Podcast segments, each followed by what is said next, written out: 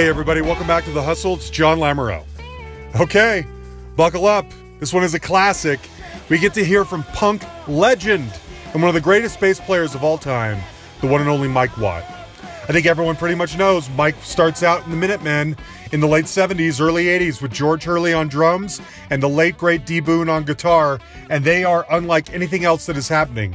But they're contributing to that Southern California punk rock scene that's happening at the time. D Boon, of course, dies tragically in a car wreck. Mike's not sure what to do. He and Georgie eventually get together with Ed from Ohio and start Firehose, and that keeps them going for a while. Well, eventually, I mean, if you look at Mike Watt's like Wikipedia page, there are literally dozens of projects on there. I mean, he's always got like four or five things going on at one time, involving all kinds of people. Well, his latest, one of the latest projects, I should say, is a band called the Jump Started Plowhards. And they just put out their first album. This is it, Round One the, is the name of the album. It's the first in a potential series. This song right here is called Making It All Settle Down. I like this track. And um, it's, it's something that he's doing with guitarist and singer Todd. I hope I'm saying this name right. Congelliere, I hope. And, a, and then a rotation of drummers. And so that's one of the main things that's going on right now. But we talk about everything in here. We talk about when he played with Iggy and the Stooges. We talk about Porno for Pyros. We talk about some of the projects he's done. I mean, the music is coming so fast and furious that it would have stopped the momentum to insert every little thing that we talk about. So we're just going to kind of touch on some of the highlights. He even plays on a Kelly Clarkson record at one point. As anyone who has ever paid attention to the Minutemen or Mike or anything that he's done, there is no one on earth like Mike Watt. Thank goodness. The man is one of a kind and he's a legend. And I love this conversation because you get to just see how this man's mind works. It's the best. Anyway, I'm so grateful to talk to him. He called me from his home in, where else? San Pedro, California. In, uh, you know, I thought I knew Mike Watt pretty well, and getting uh, ready to talk with you, I realized there is there's an overwhelming amount of projects that you are uh, constantly involved in, and it's admirable. And I want to ask you about some of the philosophy about who you give your time to and why. But let's start with this newest one, Jump Started Plowhards. I uh, I really like this, and I gotta admit, Mike, some of your stuff's a little weird for me. Some of it I love it, some of it I can't quite get to it. But I really like this album. Tell me about the Jump Started Plowhards.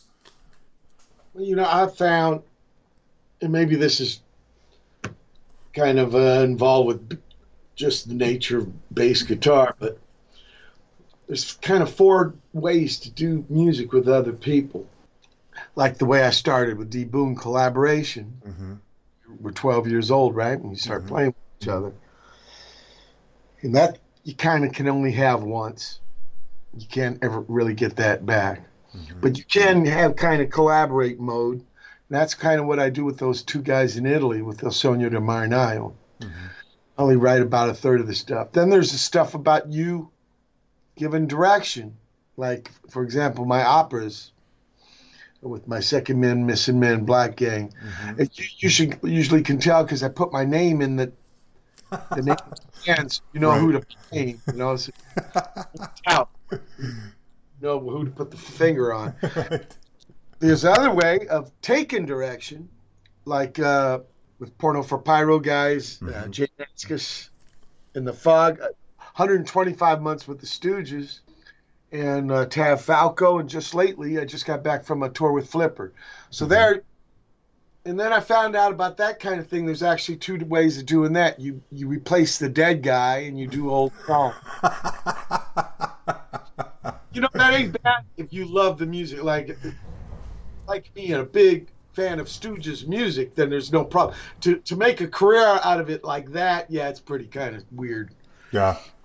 But getting to play in Flipper or with uh, you know people have lost members, but you really like their music. Yeah. And there's this other thing. I, I did a tour last spring. Well, I got to record with the, this guy Mike Baggetta. He lives in Knoxville, Tennessee, and Jim Keltner was on the drums. Mm. Incredible you know, which I was so scared. But but this is where you're you're taking direction, but the guy's actually writing music for you in in this now. Mm-hmm. You know, it's uh, You're not replacing the dead guy doing old song. Those are the ways of doing it. Now, I've taken it into this other kind of way of, of the collaboration instead of just saying, okay, I'm going to write a, th- like, for example, with the Sogno del Marinaio, okay, th- we're a trio and I'll write a third of the material. Mm-hmm. The other way, and this goes back to the first opera really with Nels Cline, because you know Nels Cline comes from improvisation. Yeah, he must if he's playing with you the way you guys do it, for sure. Yeah. You know, even before he was playing with me, he was trying to get a free jazz thing Hmm. happen here, SoCal. He ended up getting it really going in New York City, but they have a different atmosphere or something. He tried really hard here. But this idea of playing with a guy who can make up shit right on the spot, Mm-hmm. it's about the closest I could get to being with D Boon again because I never had to teach D Boon, right? Because we grew up Mhm. playing with each other, so you just played and he would play. So this idea of, and this is kind of controversial, I guess. Even uh, must be even worse if you're a drummer because there's this idea that bass players and drummers can't write songs Mm. on, on their instruments.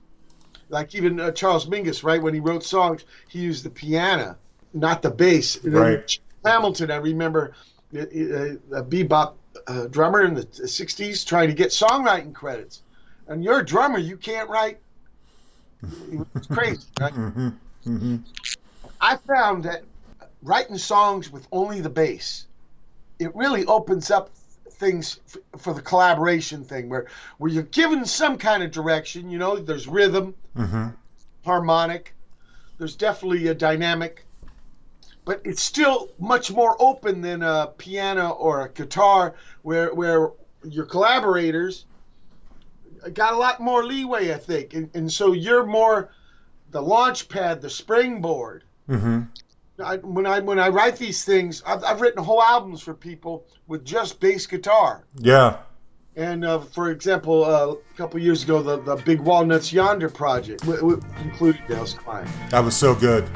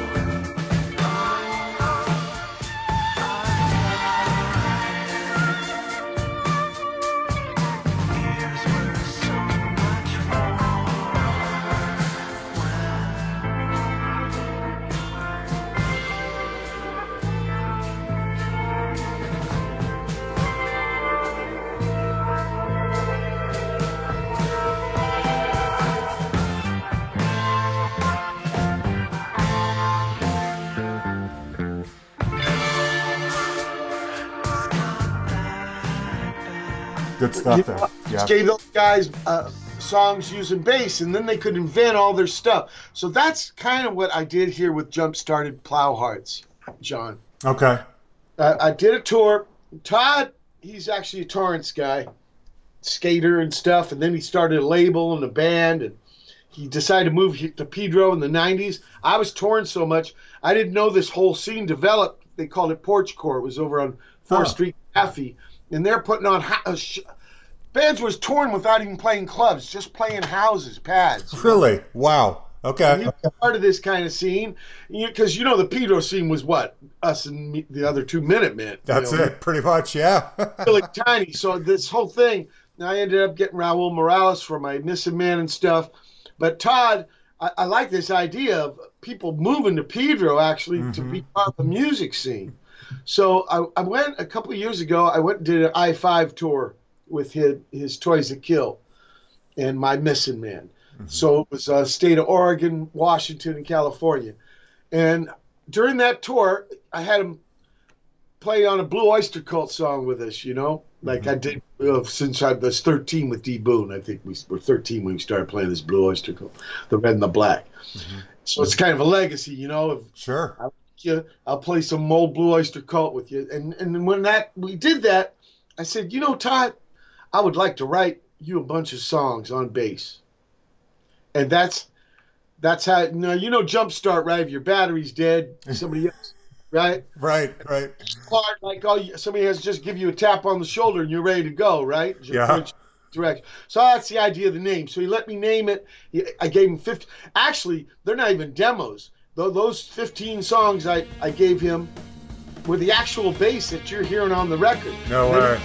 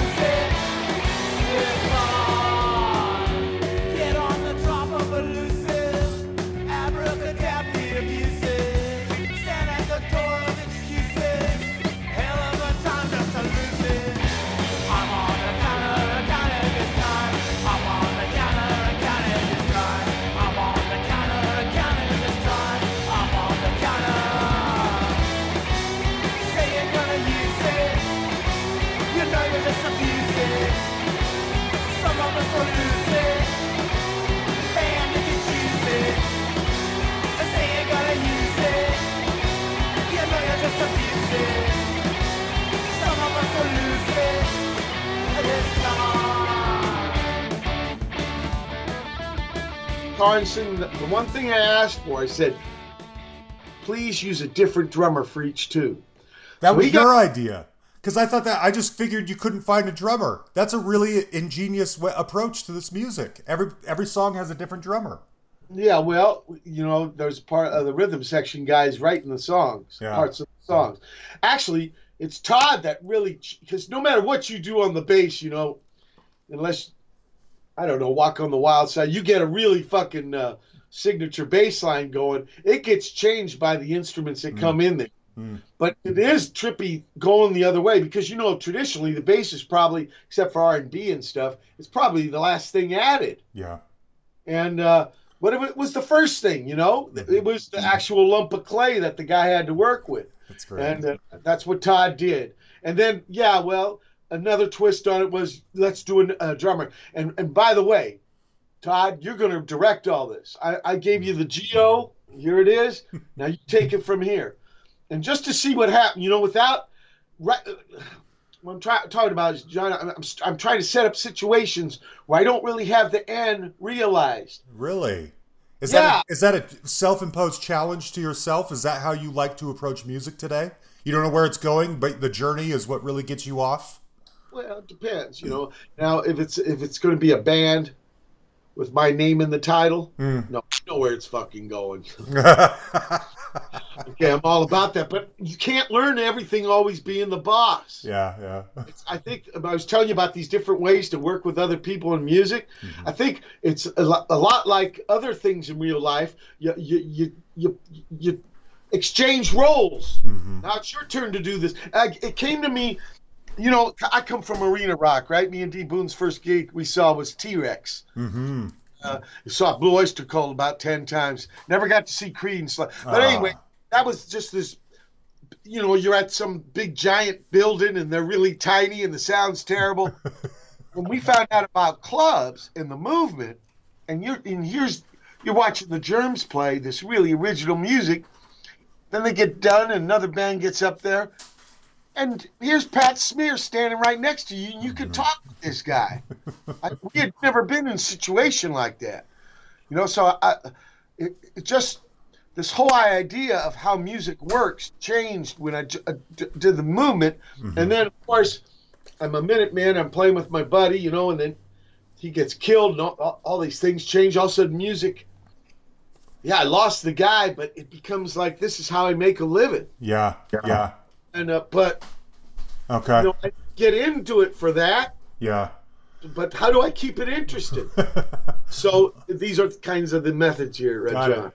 Let me. You mentioned it, and I was going to touch on this later, and, and I want to do this sensitively. But you're somebody.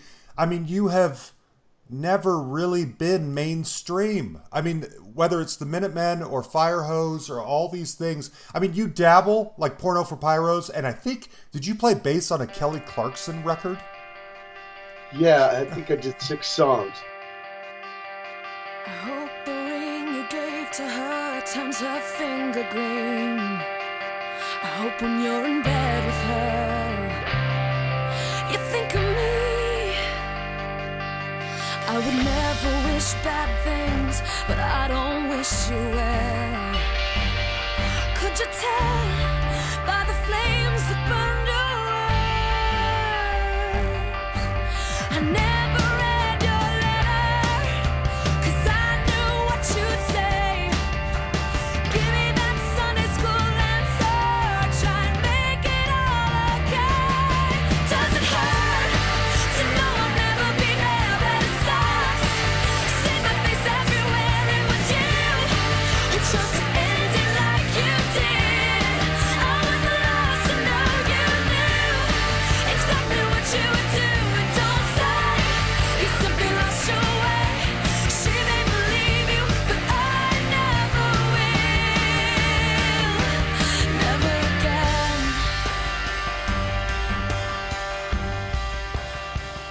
these little dashes or these little sprinkles of commercialism in there. Well, but- Yeah, I didn't know. I, I- uh, the producer told me this lady uh, won a game show or something, and she, she actually could really sing. Oh, she's great, her in yeah. the studio, and and they w- were really loose with me, and they let me try with all kind, even fuzz on the bass, whatever. uh-huh.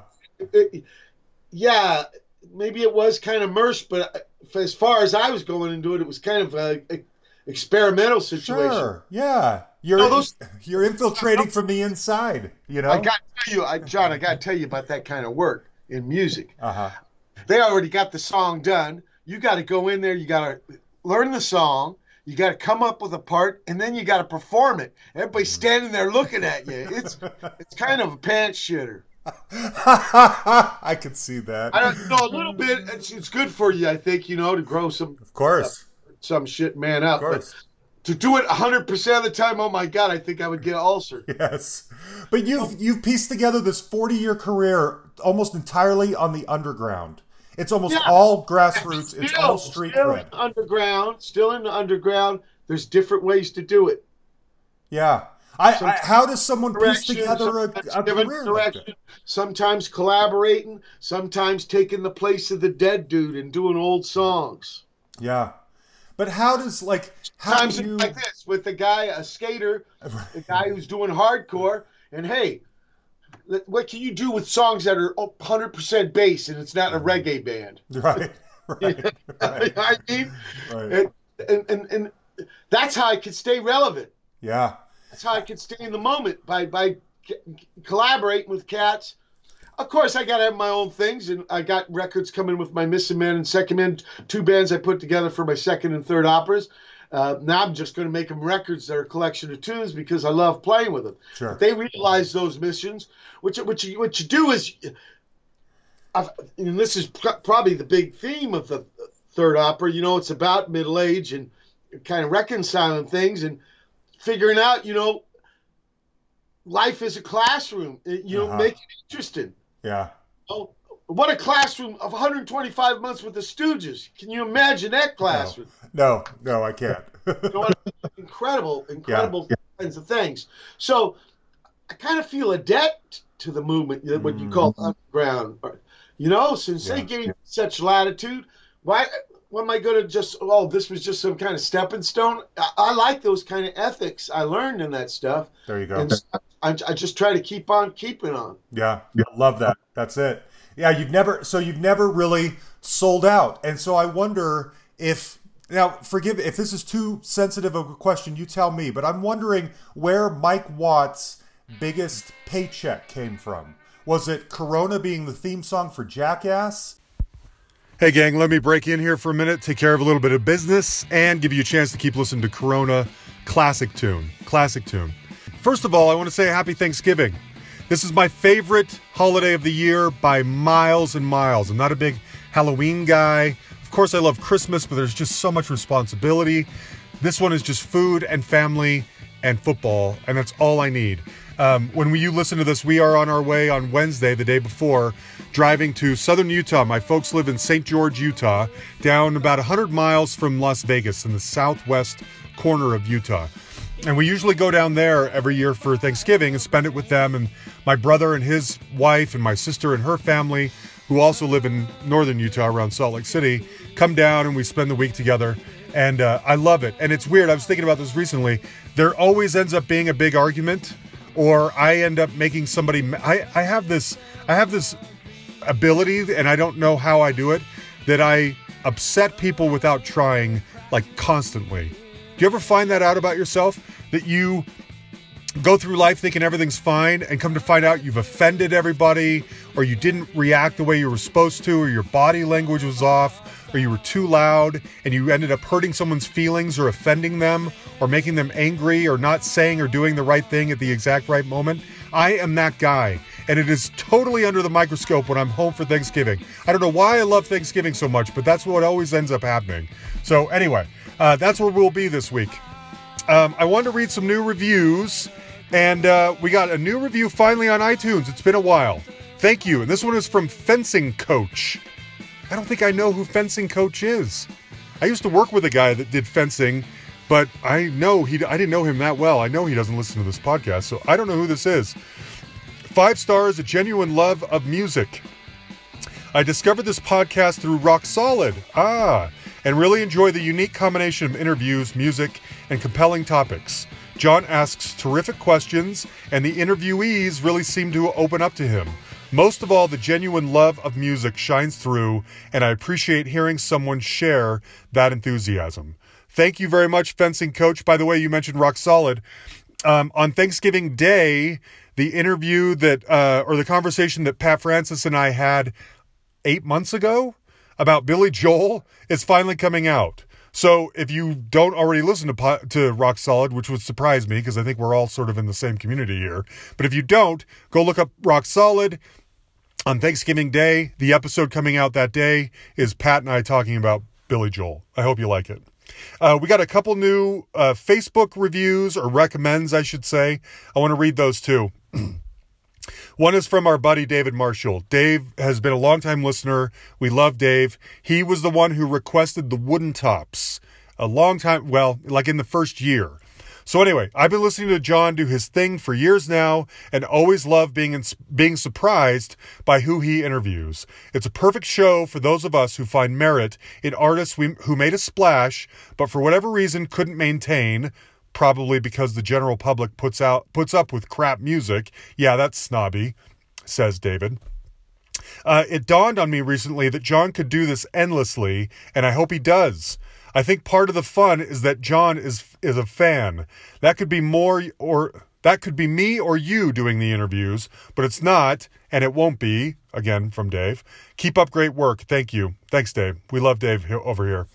And then Brian Prentice, another longtime listener of ours. Uh, every time I listen to this podcast, I think, why didn't I think of that? It's a brilliant concept and something that, to my knowledge, no one else is doing. I love how John rotates between more radio friendly or mainstream artists and the totally obscure. You had me at Murray, Ga- Murray Attaway of Guadalcanal Diary, says Brian, and conducts interviews as a fan without devolving into sycophancy a la Chris Farley interviewing Paul McCartney on SNL. Thank you, Brian, for saying that. Yes, I do my very best not to fall into Chris Farley, even though he's probably one of the funniest people who have ever lived. Um, also, I want to mention there may be. So we have a deep dive in the can, and there may be a promo mode happening soon too. I'm set to record it the day this episode comes out, and if it does end up happening, uh, that'll be in the can too. I, it all is depends on Yan and his schedule and what if he's able to get these things out. It's totally up to him. Uh, I don't put pressure on him that way anymore anymore. But uh, anyway, so you may see one or both of those things later this week. Okay. And then, as I always say, if you want to support the show, get on Amazon, type in the the Hustle Podcast merch or shirts or pop sockets or sweatshirts or whatever. Um, go in there and buy you a shirt. That's a nice way, or pop socket or whatever. That's a nice way to take care of us and let us know you're out there. Okay. And please keep the reviews coming. um, a couple of recently, a couple of other podcasts with the word pu- hustle have popped up on iTunes, and it keeps pushing us back. So we're not like in the top four or five that pop up when you type in hustle. We're, sometimes, but not always. It's these other things. So we got to combat this, guys. I need your help. So please write a review. Five stars is nice, but I I really honestly don't care. You can write, you can be as critical as you want. I feel like no one ever does four star reviews or three star reviews. And you can, by all means, do that if you want. Okay? Whatever you want. Be true to yourself. We will love you anyway. All right, let's get back to Mike Watt. Was it the porno? Was it the Iggy era? When you know when did Mike, Mike Watt really do well? John, all the Corona money went to D Boon's pop. D Boon wrote that song. Okay. I, I made that happen so he could help his father, who had emphysema. Mm, With the, he wasn't here to help him, yeah.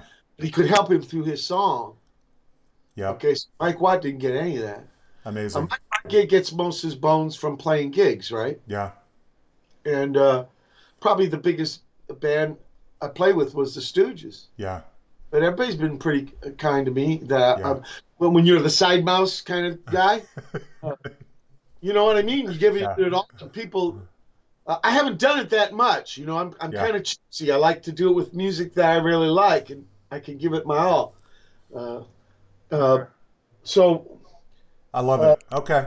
if you do a tour with a lot of gigs, you're gonna probably make. You know, I don't take days off, so. Uh, Mm-hmm. When you ain't playing, you're paying. I think was an old. That's right. That's where I've learned a lot of the economics from. Was was vaudeville. Oh, really? Interesting. Yeah, working towns. You know, Yeah. Yeah. uh, you know, if it's fall, you do a, a clockwise loop around the U.S. If it's uh, springtime, it's counterclockwise. I love it. That's great. Stuff like that. Okay. Get down to the nuts and bolts of the thing, but the Corona was uh, D Boon getting to help his it. out. Okay, that's great. Um, now, let me tell you, I discovered the Minutemen probably like a lot of people did when I read the book "Our Band Could Be Your Life." Mike Lazarot.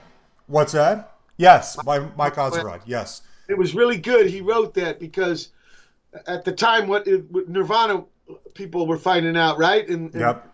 some kind of uh, revisionist people were saying, yeah, Sex Pistols and Nirvana, nothing in between. Yeah. And Michael like kind of shed some light on that period. Yep. Yeah, that was that was a really um, inspiring book for me because it was a lot of bands that I vaguely had heard of but didn't really know how important they were. And so I missed Minutemen in its heyday, and I want you to tell me why was D Boon special? I mean, he's obviously I know that he was a big part of the foundation of who you became, but he still plays a huge part in your life, obviously. Why? What for those of us who were late to the game, what did we miss missing out on D Boon? You know, college radio was. It took a little while. Like the REM guys kind of broke it open for the college radio. Before Right. that, you know, the punk movement. Uh, well, in the '70s, it was kind of glitter and glam people up in Hollywood, right? I'm, Yeah. I'm, I'm talking about SoCal, New York City, obviously bigger scene. Uh, San Francisco, the city up there, they they had a bigger scene, but our scene was some uh, glitter and glam people that met up in Hollywood on the weekends, right? Right? And, and then in the, when the early '80s came, it was uh, little kids in the suburbs uh, doing hardcore, and so those are the two kinds. And then I think by uh, college radio, by uh, DJs getting their own shows and playing the, their own music, that that that that, that kind of happens more in the fire hose days. And so the Minutemen didn't have that kind of exposure, so you had to be at a gig where the you know, up in Hollywood at the Grandia Room, or or or seeing us open for Black Flag at the Ukrainian Hall, you know, along with the police riot. Right. So, so I, I think it was just weird times uh, for the Minutemen and why people didn't get to see them. Whereas with Fire Hose, it was a different era and more people were uh, aware. Uh, D Boon himself, uh, strange kind of guitar. You know, when I first met him when we were 12, uh, he, the only rock band he had heard of was Creedence Clearwater Revival. John Fogerty. In fact, you know, his mother said right away, you know, you're going to make a band and you're going to play bass. I didn't even know what a fucking bass was. And, you know, I couldn't. he didn't use the album covers, you know, you, uh, not to hold the records, and so they're on the hardwood floor and the, the grape juice and shit. You need seven quarters on the tone arm to keep it from skipping, and I can't, I can't. The little plastic stereo thing, I can't hear uh, what Stu Cook is doing. I can hear nowadays, but Yeah. not in those days. So I'm looking, I am looking at the album covers, and I'm noticing the singers' shirts. And I thought, wow, maybe if I wear flannels, D Boon will still like me. That's what it is. Oh, I've always wondered. Huh. That's where it came from. And and and and then so, but I could hear bass on Cream, so I turned him on to Cream, and I could hear Blue Oyster Cult and Alice Cooper, but especially that ink stuff in England, like uh, Live at Leeds, Who, John Entwistle, Geezer Butler with the Black uh, Sabbath, even Pete Quaife and uh, Chas Chandler from uh, Kinks and Animals. They, Trevor Bolder with B- David Bowie. You know, uh, these guys I could really hear the bass, and they they they helped me a lot. But I gotta say, it's it was a real personal thing. It was just getting to play with your buddy, you know, after school. Uh, had no idea about doing this in front of people, John. That, Right. that that only came possible when we saw, you know, our first punk gig, and just uh, my mouth fell open, and I, I looked at him. I said, "We could do this." Uh-huh. You know what I mean? It was like, whoa! But it wasn't like that was our first playing. Th- This is maybe six years down the road. So, but uh, like I was telling you at the beginning, you can't really have that back when that's gone. Yeah. That's, but I think a way you keep a guy alive like that is, is you think about him. Mm, mm-hmm. So, so you know, and I try not to think about him like just total nostalgia and stuff. It's more like you know asking questions. You know, he never tells me shit. You know, he wants me to think about it. Yeah, yeah. Are you? Uh, I don't even. I mean, this may be too far fetched. Are you spiritually minded at all? Do you, are you someone who feels like his presence or his spirit is there with you, uh, guiding you, or is it not like that? I don't know. Oh. I don't. I, I I'm I'm I'm open to the whole fucking deal. I, you know what I mean? Yeah. because it's trippy about stuff like that. Yeah, yeah. I, I, did, I did see him uh, a few days after he got killed. I saw him in a dream where he was, yeah, it was he was checking out this trippy ass painting of uh, maybe five or six Abraham Lincolns done all abstract, like some 60 psychedelic thing, and he's Whoa. checking out the colors. Yeah, and he's looking at it, and it was like I had to go tell him that he couldn't be here anymore. He, he's killed. Wow. Yeah, it was really weird. And then the other uh, strange incidents was uh, his, brother uh, gave me uh, two of his guitars, and one of them was in. uh, Well, they were both in the wreck, but one of them uh, I never opened it ah. for years and years, and it had a leather strap. And when I opened it, the smell off the strap hit me, and I could see him for like a second Ooh. just see him because I think smell is uh, some trippy connections in your head. Absolutely. Yeah, Wow. yes. Th- There's things like that, but music is just a trippy way us humans connect. Yeah. And I think that stuff I got with him as a boy, I just never lost. Right. Yeah, he uh, he was ahead of his time, or or maybe he was of his time, but he's one of these people whose legend grows more and more the longer he's gone. You know, because there, like you said, there weren't that many people who were Yeah. paying close attention to the Minutemen, and now you guys are like legendary, and he's not here to enjoy any of it. Um, I'm curious. You've mentioned so many times. look at him, Oh, you know, here's another thing about him. You don't know how many times, John, he was pulled off the stage by the bouncers when we're getting ready to play. Why? They didn't believe he was in the band. I could see you know that. I mean? D. Boon didn't look like the guy who was supposed to be in the rock band. No. But he did it anyway, and he played his heart out. And I think that was really endearing to the people who saw it. I could see that. Not, not, not to like blow smoke up his ass or anything, but D. Boon was earnest. Yeah. And He was an artist, Yeah. and so, oh, so what? He wasn't born with the correct rock and roll body. Yeah. I think that was a trippy thing on people. Yeah. Was I mean, I look like a fucking dork even more, but there was something about D. Boon was like, what the fuck? Yeah. And this guy means it. Yeah. So I think that's kind of it. That nail that you nailed it. That is it. That's absolutely it. Yep. You've mentioned several times uh, in here and in other places how much Blue Oyster Cult and CCR mean to you. I've had Stu Cook on here a couple of times, and I'm curious. I love them too. Why? Why CCR? Why are they special to you? And then, did you ever meet any of them? No, but John Fogerty wrote me a note after D. Boon got killed some kid was working on a video. I think it was the old man down the road video, Uh huh. and he told him what happened. And John Fogerty knew about us, and he wrote on a note. It's it's on the Fire Hose album, if and on the label. It says, "Mike, keep on keeping on." That's right. Yeah. Oh wow. Yeah, there, there was something. Okay, for one thing, D Boon liked him, so I had to like him. Uh, got it. Okay. but but there was something about him because Yeah. he was. Everybody thinks country, but that there, that's only one part. There's swamp, there's R and B, Mhm. there's boogie, there's a lot of fucking Scotty Moore in there. Yep. D was really influenced. But then, yeah, something about Buck Dharma. He really got into Buck Dharma. Huh. So his and then later on Pete Townshend. Yeah. So it's this weird kind of three way uh, influence on his guitar playing. John Fogerty, Yeah. Buck Dharma, Pete Townshend, and then when the punk rockers come, you know it's like like Pat Smear and there was a guy over in England, uh, his name Wilko Johnson, Hmm. playing Doctor Feelgood. Yeah, this really abstract way of playing, but it was still kind of R and B blues.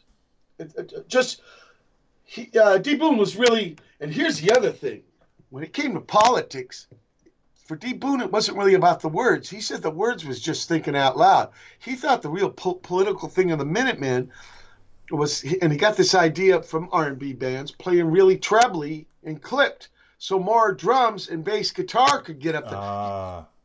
uh, egalitarian because arena rock was all guitar dominated. And he didn't like this hierarchy. He wanted more balanced and of course i was into that. Mhm, Right. Georgie was too you know? And but that was d boon's idea and he, and he let go. No no big fat power chords no fuzz tones. Yeah. uh, this really trebly kind of playing all to make room for me and georgie That's amazing. Yeah, it's very lean and mean. And speaking of lean and mean, excuse me, I want to ask you specifically. In I was rewatching the documentary with Jam Econo to get ready to talk to you, and you Yeah. talk in there about how people sometimes get the name of the band wrong. It's not Minutemen because the songs are short. It's Minute Men. And Yeah. can you can you explain that to us? What you mean by that? Well, you know, Boon asked me for a list of names, and that was what. Well, minute. It was uh, us compared to Arena Rock Band. hmm You know, the big men and the minute men, the tiny, Right. tiny. But then he said, "No, man, put the bo- both words together to make Minutemen, because there's some, I don't know, k- kooks that are appropriating patriotic Mm. names and stuff. And if we- we call ourselves the same thing, we'll dilute it. Yeah, there was a Kienholz. God, this guy, he'd make, uh, I don't know what you call them.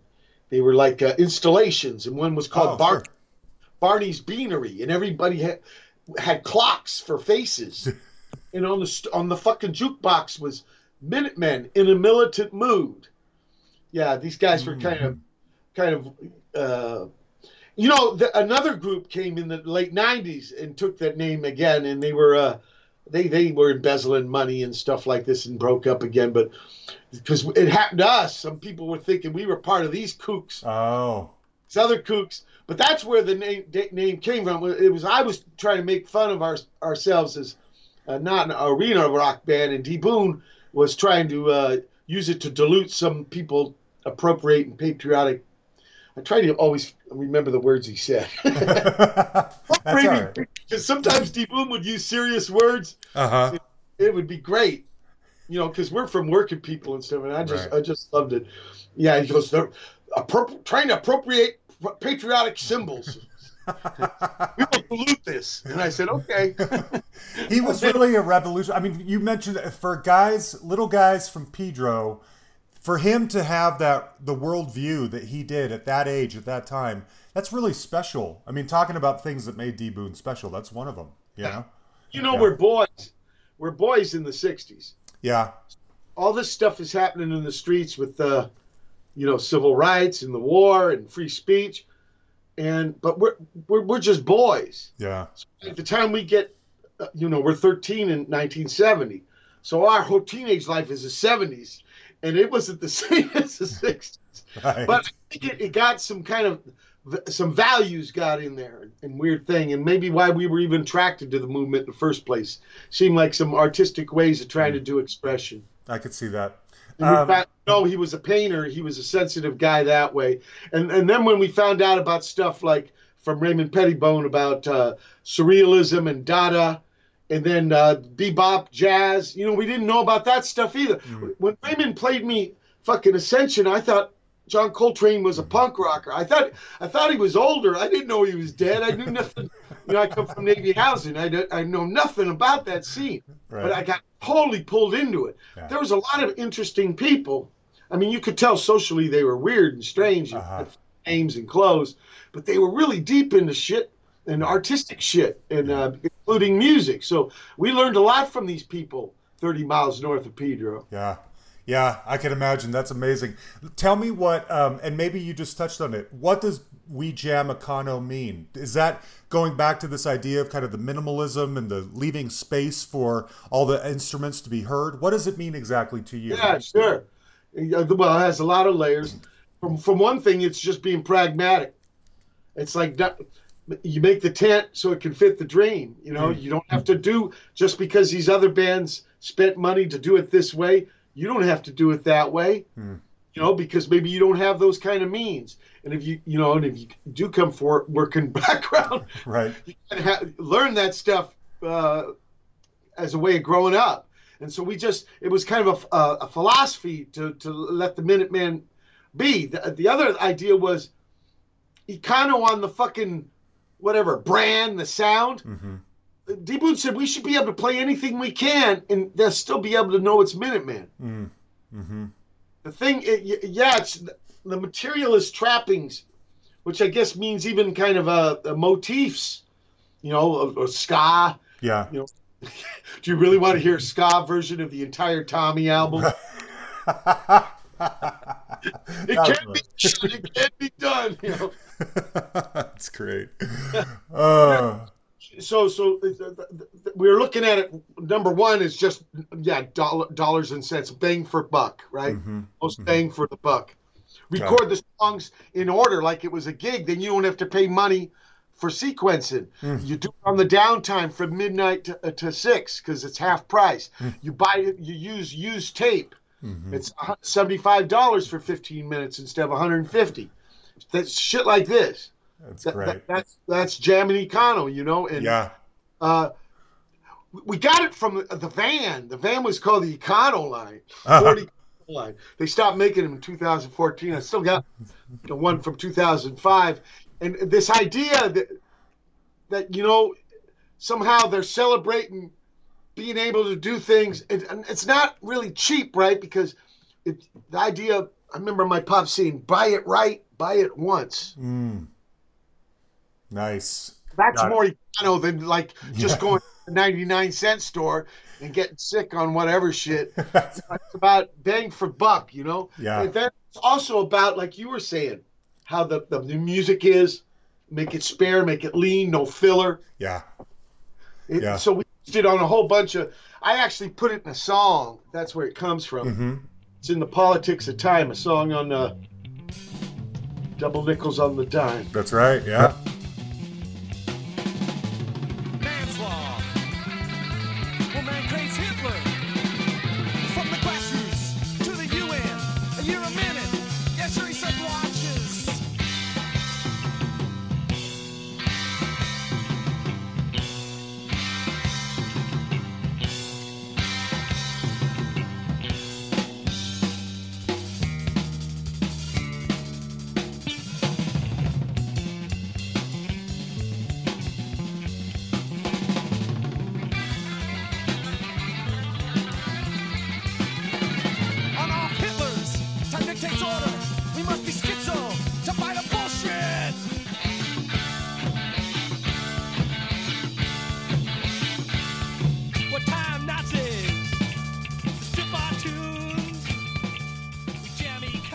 One of the only tunes I do the vocals for. Yeah. Say we jam Econo. That's right. I forgot about that. Yeah. I. Uh, so let me. Okay. One other You know, question. guys, I gotta tell you, I didn't pick that. The guys who made that document uh, documentary, uh, Keith Schieron and Tim Irwin, they were too young to see us. They Mhm. only fire hose. So making that documentary in a way was their way of learning about the Minutemen. I could see that.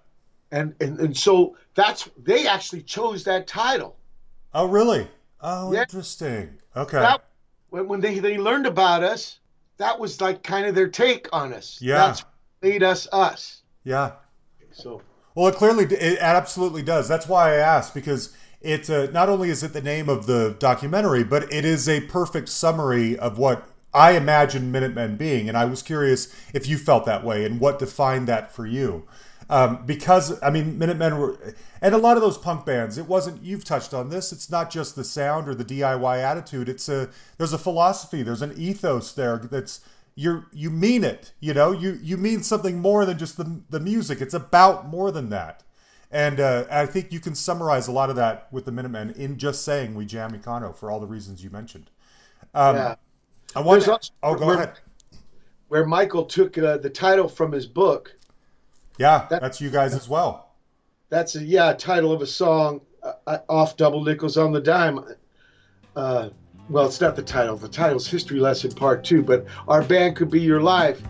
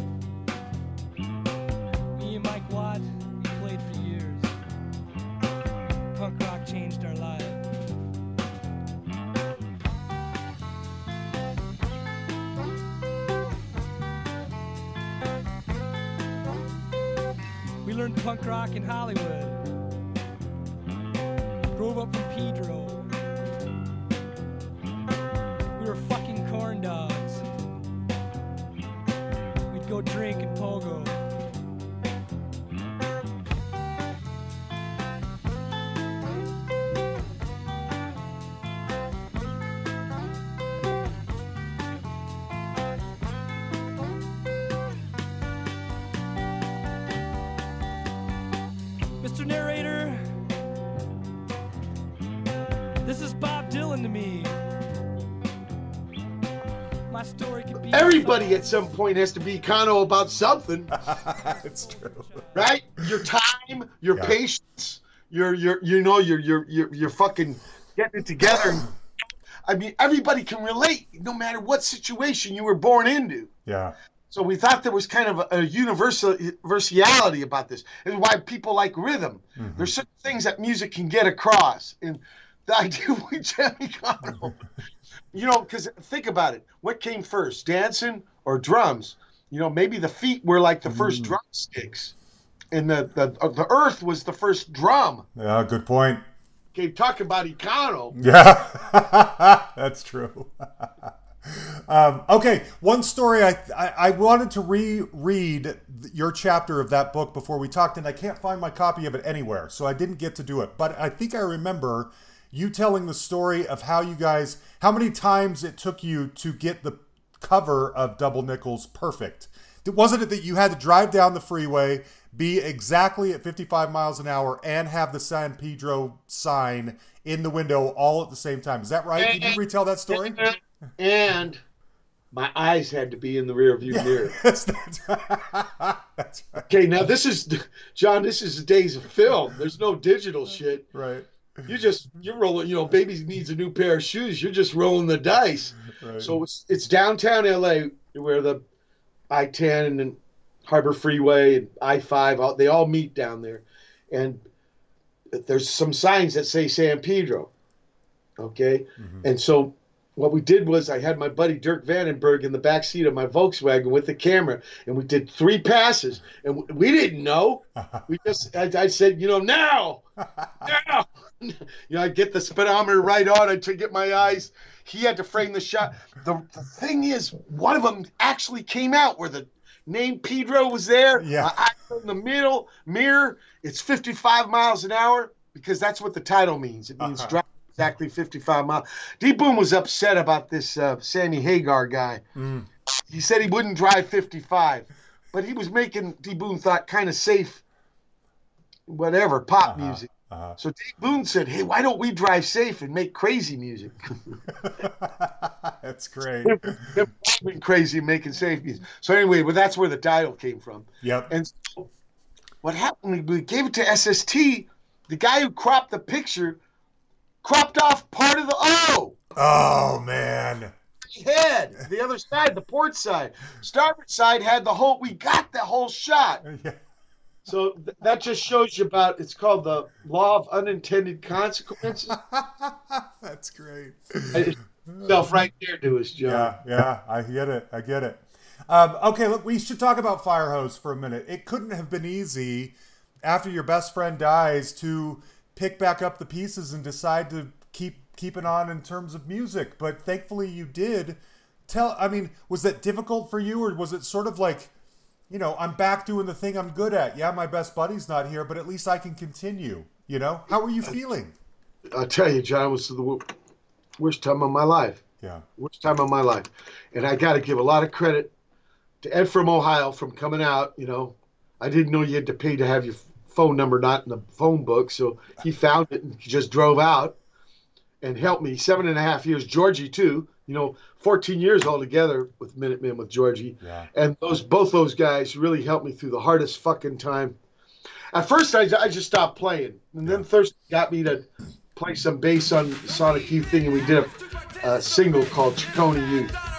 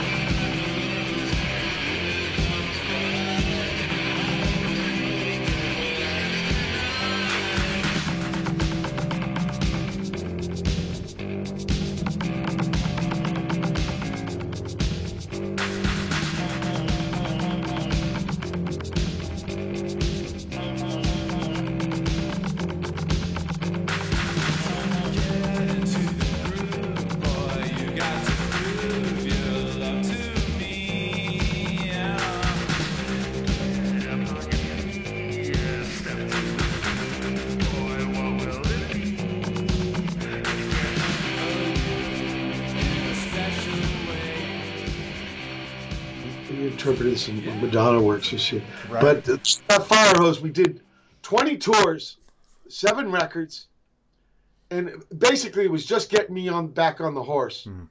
Trying not to think about it too much, almost a cruise control. Mm-hmm. I think it was really rough on Edward, you know, because him and D Boon were different kinds of guys. But in another way, Edward's such a hard charger, and re- and really helped me get through that. Yeah. Oh my god, that that was really tough yeah, I bet. Times I can't even listen to the music of those days because uh, it's nothing against uh, Georgie and Edward and all those people who came to the gigs and stuff, but the, those times were really hard for me. Hmm. I really didn't think people wanted to hear me play without D Boon. Yeah. Well, I don't. I mean, you are consistently on all these lists of the greatest bass players of all time, and you've managed to maintain this long career, like we were saying, based on your chops and your street cred. So clearly, you were wrong. People want to hear Mike Watt continuously. You know, it's kind of amazing. That's what Thurston said. So Yeah. he, gave me Kim's bass. He says, "Not uh, play." You know, it's funny when the Sonic Youth does a copy song, they play to the fucking record. Yeah. He gives me Kim's bass. He goes, "Okay, I want you to play to this bubblegum, this Kim Fowley song, bu- bubblegum." Uh-huh. I said, "Well, aren't you gonna play?" he they play the fucking record. I play to the fucking record. but you know, he got me back on the horse. And Edward and Georgie, be- what beautiful brothers, you know, Yeah. play with me those at that time and, and keep me afloat. You can say. Yeah, I'm, I'm a little self motivated and stuff like that, but I've also been lucky to be around really good people, John. I can imagine. That's clearly a sign of your career. Yep. Very grateful to that. You know, in a way, bass is like glue. You know, Yeah. and if you got, you got nothing to stick to, you're just a fucking puddle. Yeah. You Yeah. know, you need. It's almost the politics of this instrument. You know, you look good making other cats look good, and and, and I don't really mind that. I think that's kind of happening. Right. I'm grateful to D Boon's ma. You know, I thought it was a fucking guitar with four strings. I didn't know they were bigger. That's great. Well, but you you play it like a lead instrument. I mean, you're not so you know this. You're not somebody who sits back in the pocket and just plays the riff. You're all over the place. Jack Bruce. Yeah. Yes, that's it. Jack Bruce. You know, I was playing in Mobile the day he died. It was nighttime for us. And man, that hit me hard after the gig. You know, I, I I bet. at this buddy's pad named Todd and, uh, you know, bourboned up and shit. And, you know, where you get on the YouTube.com and you start listening to the old songs Absolutely. and the, the White Room and the Tales of Brave Ulysses, Yes. Crossroads where he rolls fucking Eric Clapton. Ugh. and I, uh, it tore me up. But sometimes you don't realize until something like that happens how much you owe. You owe people. Yeah. Yeah, it's so true. It just makes me want to try harder. Yeah. Well, think of all the people who owe you. I mean, you are the Jack Bruce of a lot of people's lives. That's kind of heavy, you know? It's, weird about life. It is. It is. Uh, okay, talking about people we love. How did you become a member of the Stooges? How did you come to work with Iggy? yeah. Well, the Stooges. Well, it was the Asheton brothers. Yeah. Yeah, yeah. Speaking of people who we miss, right? Both those guys. Big time, and brother Steve on the sax. Yeah. You know those guys. I was finally the youngest guy in the band. I, and I never had big brothers, right? Me, D. Boon, and George, you all firstborn and stuff. So it was a very, very interesting way to be, you know, on a lot of levels, you know. But what it was was a sickness almost killed me in 2000. Mhm. And uh, it's on my hoot page. And Yeah. I read about it. Okay, I couldn't play bass because they had tubes in me, right? hmm Now, I hadn't stopped playing bass since I started with D Boon's Ma, right? hmm So when they finally take the tubes out, I can't play worth shit. I'm like, hey, I thought this was supposed to be like a fucking bike, right? Yeah. Right away, I get to work on Stooges. You know, there's not a lot of chord changes, but uh, there's a lot of feel. And Yeah. So it's all over and over and over. And, uh, well, just at this time, J Mascis makes this record where he played everything. And he, he said, you know, I don't want to sing every song every night. What will you come? Well, what I did when I, I got strong enough, I asked J to get Murph from Dinosaur and just do some gigs of all Stooges songs Mm. uh, one at Brownies and one at the Shitting Factory. And then I asked Peter and, and, and Perk from Porno for Pyros on the West Coast here to, to do some. Hmm Just just to do, you know, get on the saddle, sort of like what I did with Edward uh, after D Boon, right? Yeah.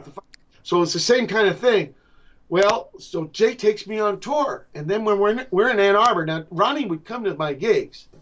The Colonel would take me, you know, uh, see at St. Andrews and shit. And then I also did a film soundtrack with him for a movie called Velvet Goldmine. Oh, sure. Yeah. I love that one. I forgot you were part of that. I think Todd Haynes, Yeah. and one guy played kind of a David Bowie guy, one guy played kind of a Ig Kurt Cobain guy. That's one of my favorite soundtracks ever. That's right. I love it. Ronnie sitting right across from me, right, playing TV. I blowing my fucking mind. This isn't the record. This is the guy. Right.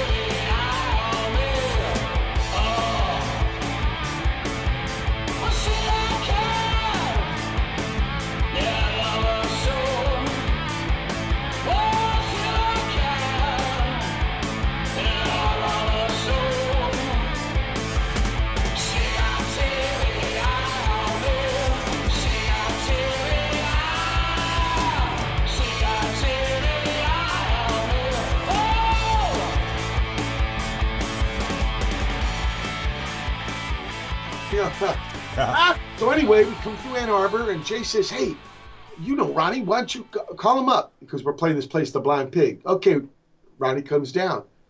We do like fucking eight, nine Stooges songs with him. And J asks Ronnie, "Hey, will you come on tour with us?" And we do like half, two thirds a set of J's stuff, and then Ronnie come on. We do the rest Stooges. Well, it comes to a point. All tomorrow's parties. They were starting to do those things. They were in England, but now they were starting to do them in the U.S. And Thurston uh, curated one. Again, he's my, in my life Mm-hmm. at, at UCLA, and he says, "Hey, Scotty's living in his truck. Why don't we rent him a drum set, and you and J can play with both Asheton brothers?" So this thing called Asheton, Asheton, Mascis, and Watt, Mm.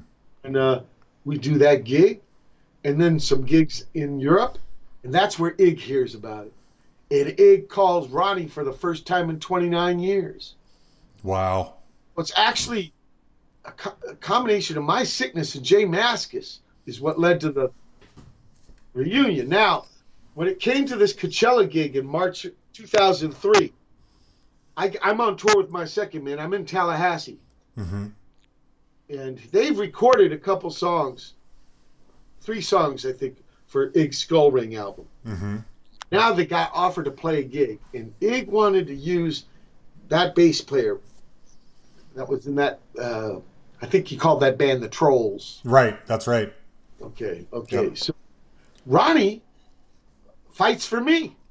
No way. So- This call, yeah. Well, I, I don't, you know, I don't know uh, about this, right? You know, I love Stooges. I, yeah, for Stooges.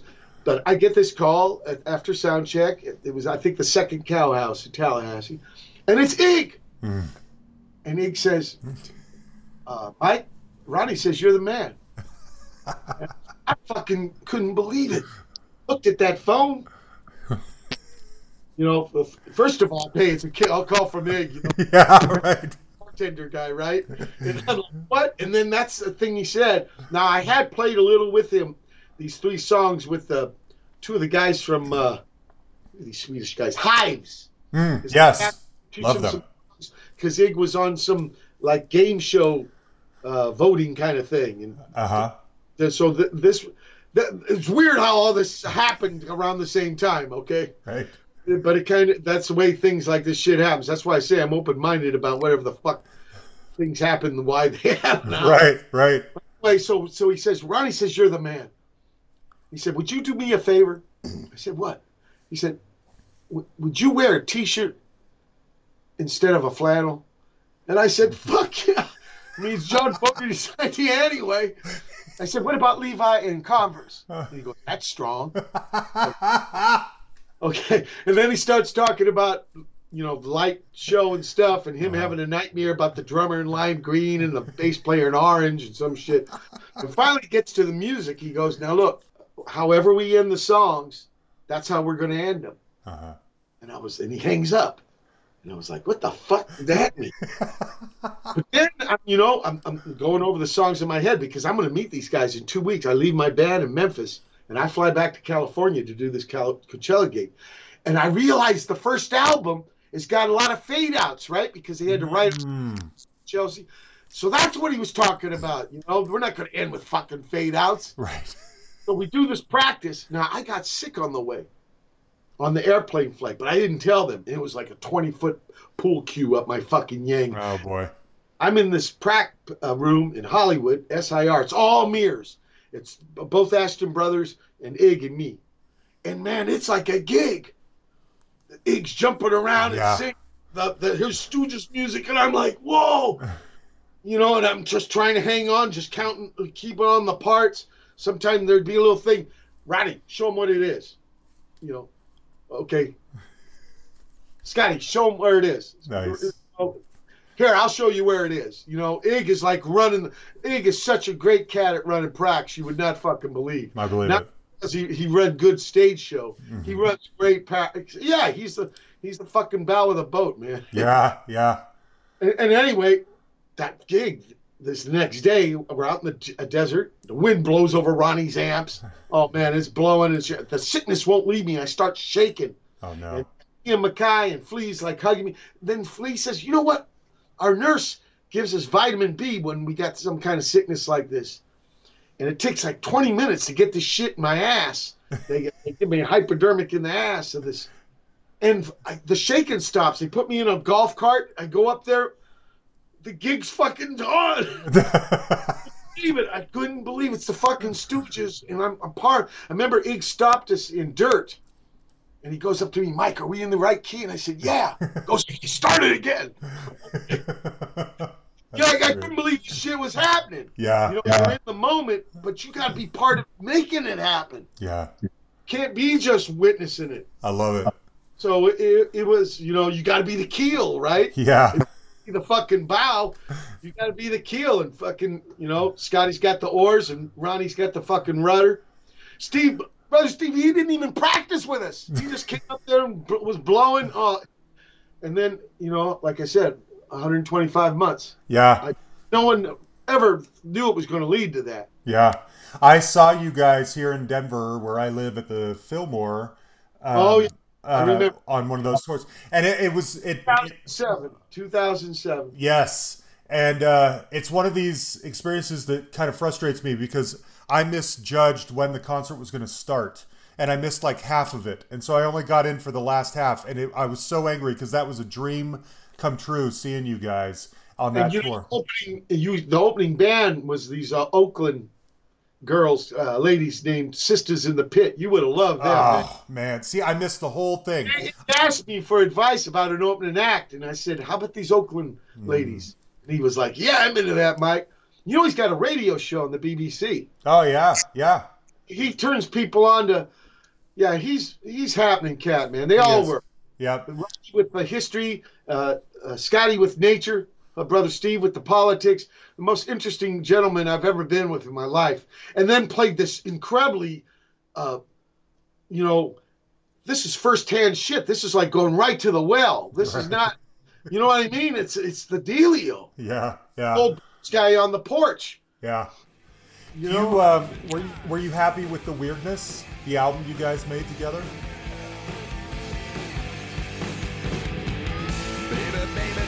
Look at me. I see your long legs your knees. I see your hair has energy. My dick is turning into a tree. I got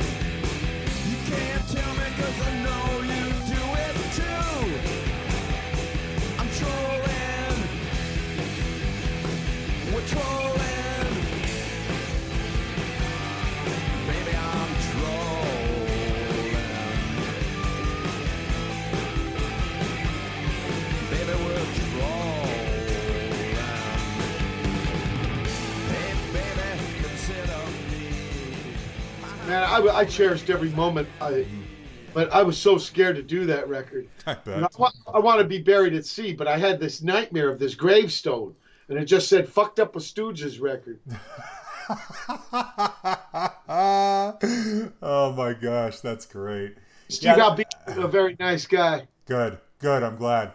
Yeah, I, I'm. I. Uh, it was not. I. That album's okay. There's some good moments and there's some low moments, but it was just nice to have everybody back.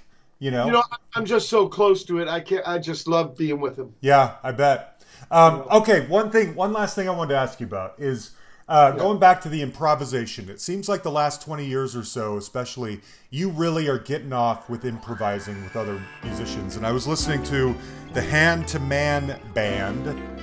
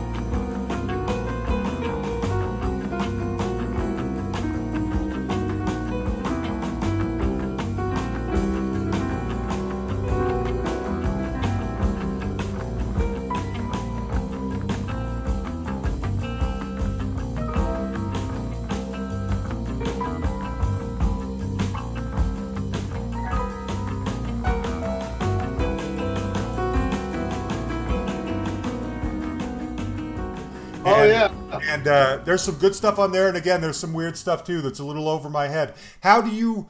What's your philosophy going into improvisation?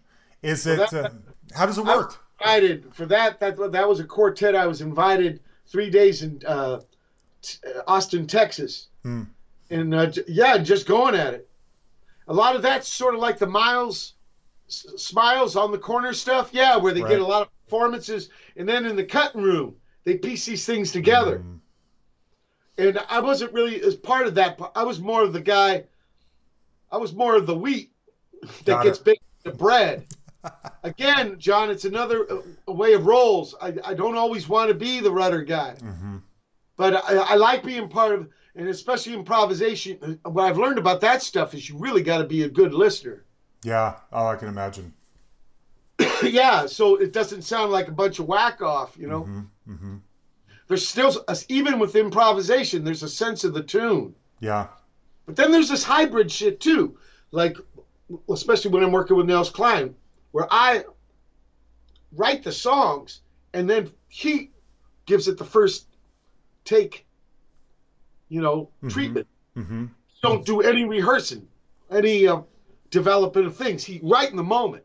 So that's kind of a hybrid thing. That's the whole contemplating the engine room opera.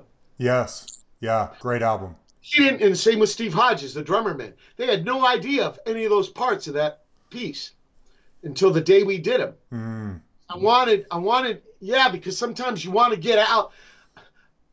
You know, if I wanted, here's the thing about being with D Boon. All my music could be going through him. Mm. But if I didn't have that anymore, then why do everything have to be versions of the same trip? Why can't every adventure be as different as I can make it? Good That's- point. That's after D Boon, and, and even after Firehose. Yeah. I remember one time when I showed Edward uh, Piss Bottle Man.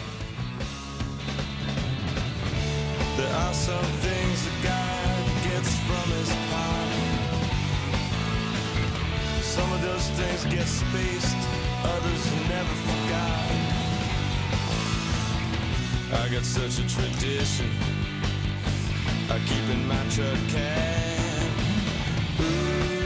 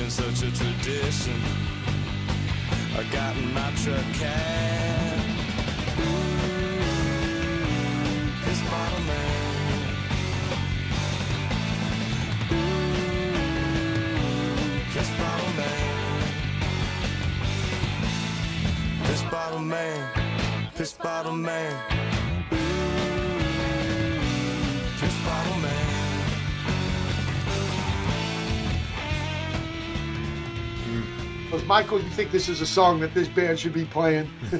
and I thought about it. I go, you know, maybe Edward's right. I have a different proj. Yeah, because I had learned this other way, John. Everything goes through my guy. hmm But now, now that's gone. Right. Maybe I should have different projes for different trips. Yeah, that makes sense. All the different sides of your personality, all your different moods. I got to tell you this too, John. The technology facilitated that. I made made albums with dudes I've never even met. Couldn't do this shit in the old days.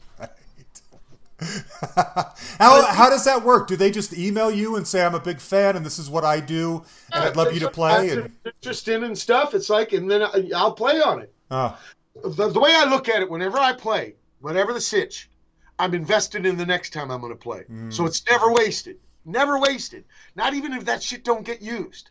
I still had to develop. I had to listen to it, come up with a part, execute it.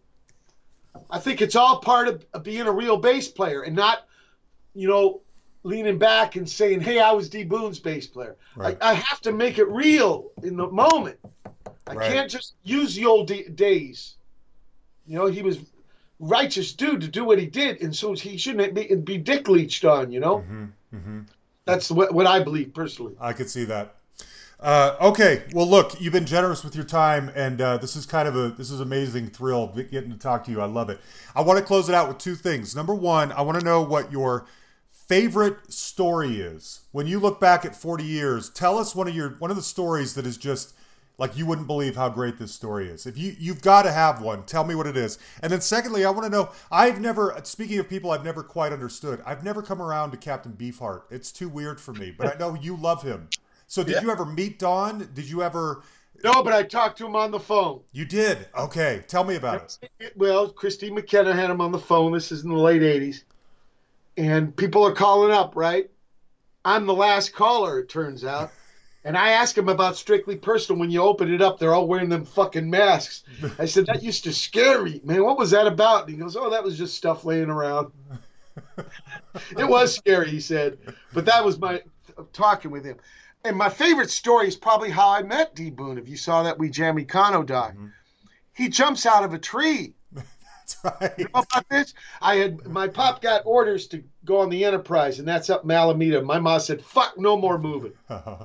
we had come from Virginia, right? And anyway, I can't live in the Navy house anymore, so we moved to these newer kind of projects that had just been built, and it shared this big park, Peck Park, with an older project. That's where D Boon was living.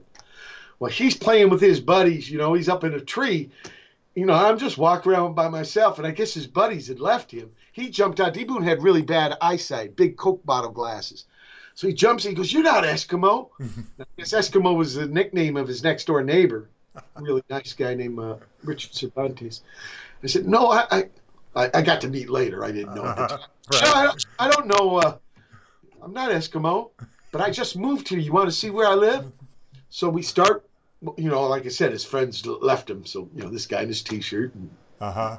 thick glasses.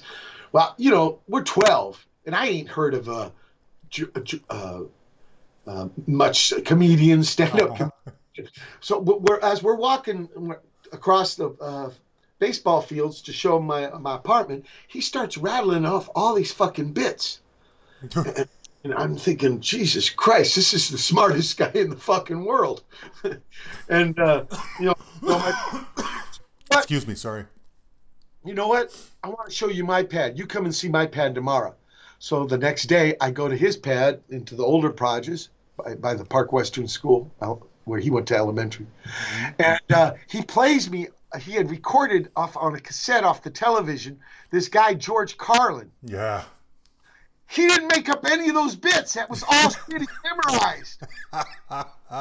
like D Boon, like none of this was yours. it was too late. You know, it was it was already too late. I was already into him too much. Yeah. Yeah. It was mistaken. I did. I, I never heard it. and I couldn't believe it. It's like the, the the best cover band you ever saw or something. I don't That's know. great. Oh, no way. His ma, that same now she played guitar, so she had D Boon learning from guitar. This this guy Roy Mendez Lopez who lived in his car. So she said, "You guys are going to have a band." Now this is 1970, right? So not a lot of guns, uh, but there's fighting and stuff. So she wants us in the in the house after school. So in a way, the band thing is just some kind of econo child care. That makes sense. Yeah. So to me, that whole story is just uh, crazy. Yeah. Why I'm probably talking to you today, John. Right. Right. He jumping out of that tree and mistaking me for his friend Eskimo. That's crazy. Oh, that's crazy. And here we are, all this time later, thanks to that. That's wild. Well, thank you, Mike. Uh, last last little mention: Jumpstart plow, Jump started Plowhards. The album's called Round One. I think you're doing about five of these, if that if I'm not right. mistaken. Okay. Yeah, well, they're eight song, 12 inch, 45 RPMs. He thought that was the best fidelity. And I thought those were good chunks. And I told him, I'll, I'll do a gig when we get 40 songs out. So that's where that number came from. There you go. Okay. Well, it's great stuff, and it's going to be out, I believe, at the end of October. And uh, yeah, thanks, Mike, you, for being you. Thanks for being you, Mike Watt. You're a legend. Thanks for talking to me, John. There you have it. The one and only Mike Watt. I love that guy. He is a legend. Um, round one the first album from the jump started Plowhards. Go check it out. By the way, I got to see Mike in concert shortly after this conversation happened. It was it was amazing. He and some other guys go out. Well, he, as I mentioned, there are a million different projects he has going on at any one time, but he goes around as the Missing Men, and they play Minutemen songs. And I got to see that show here in Denver near my house, and it was so good. Anyway, I'm just I'm grateful to have had a chance to talk to a legend like him. I want to close it out with, you know, the Minutemen. Everyone talks about double nickels all the time, but I want to play a song that you know doesn't get talked about as much. This is from their last album, Three Way Tie for Last, and this is a song called Price of Paradise. So I hope you like it. Uh, anyway, next week we are talking. Next week's an interesting one. Next week we are talking to a guy who became a replacement lead singer in one of the biggest rock bands of all time, and what that experience was like. It's a unique one. I think you're gonna like this. Okay. Um, anyway, huge thanks as always to Yan the Man Malkevich, my right hand man, for producing everything. Thanks, buddy, for all that you do. You guys know what to do by now. You can find us on Facebook and like our page. You can send us a message on there, or you can send us an email at thehustlepod at gmail.com, or you can find us on Twitter at thehustlepod. And uh, we will be back next week with a new episode. Happy Thanksgiving to everybody. We love you.